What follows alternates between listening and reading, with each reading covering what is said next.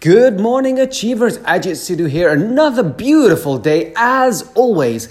Today, we want to have a quick discussion about dreaming big. We all must have dreams. Everyone has dreams. And I don't mean the dreams that we have when we're asleep at night.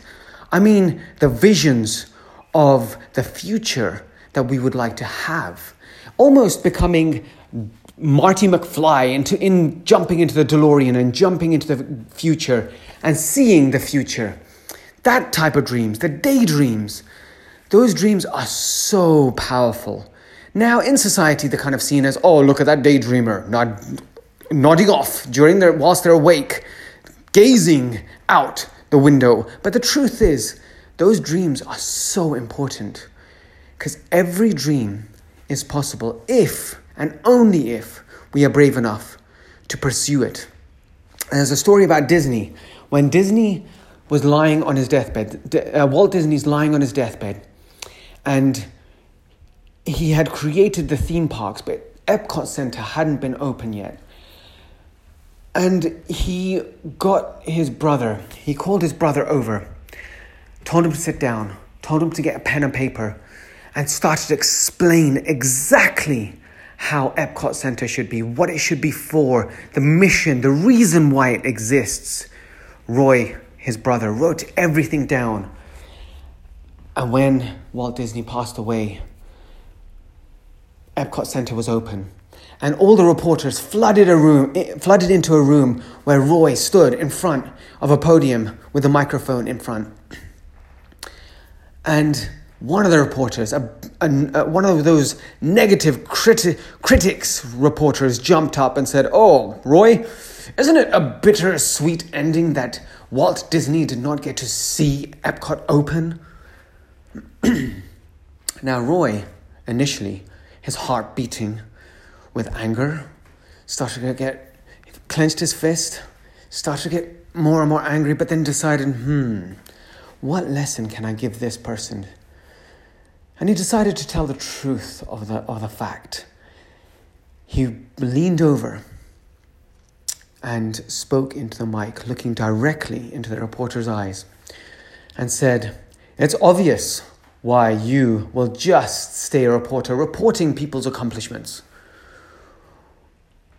We are able to see what is here now because Walt saw it first in his mind. And that is the absolute truth about everything that exists in this world.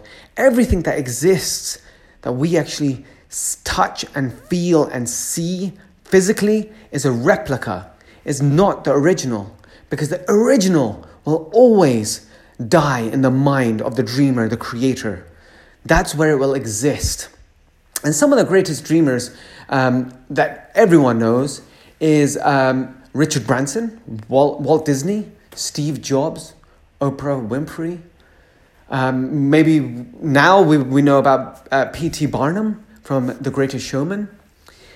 And so there is a scene from The Greatest Showman that is absolutely amazing. I was watching it over the weekend with my wife, and um, previously everyone kept telling me you got to watch this. You have to watch this. This is you're going to love this. And i was like yeah uh, it's great. Uh, musicals? I don't, i'm not really into the musical movies. Uh, but when we put it on i had my food in front of me and the movie started. And i sat there mesmerized watching the screen and seeing the first opening scene and I turned to my wife and I said, How were they able to get into my mind and see this? Because no one, I've always said, nobody understands me fully. People tend to think they understand me, but nobody did. But this director of this movie actually put it on the screen. And then I realized every single dreamer has this opening scene and I will share this scene in um, well watch watch The Greatest Showman because I will share this scene um, in our our Facebook um, uh, Invincible Achievers Facebook uh, page.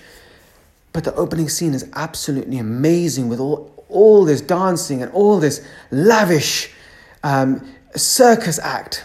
And then all of a sudden, the lights go off. And the person who's Hugh Jackman starts to quieten down and look around, and everything's dark and everything's disappeared. And all of a sudden, it's become black. And he started to lower his voice, his energy starts to go down, and he's looking around, just looking. And then it pops out that he's a young boy and he was dreaming.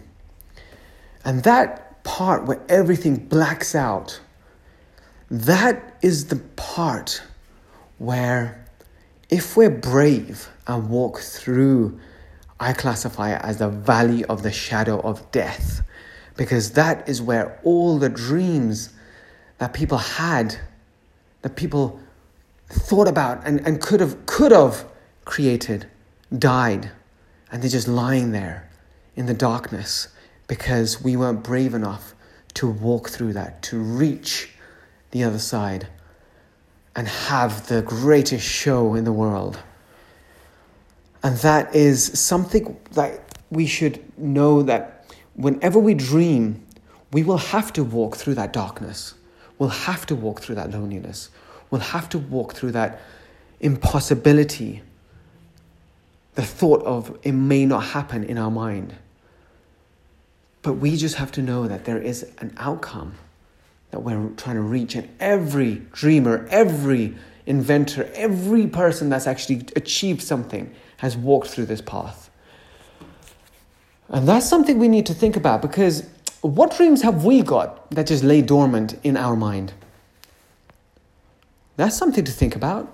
And why don't we pursue our dreams? Is it just because of that, that the fear, the fear of failure? Because you've already failed if you don't take the first step.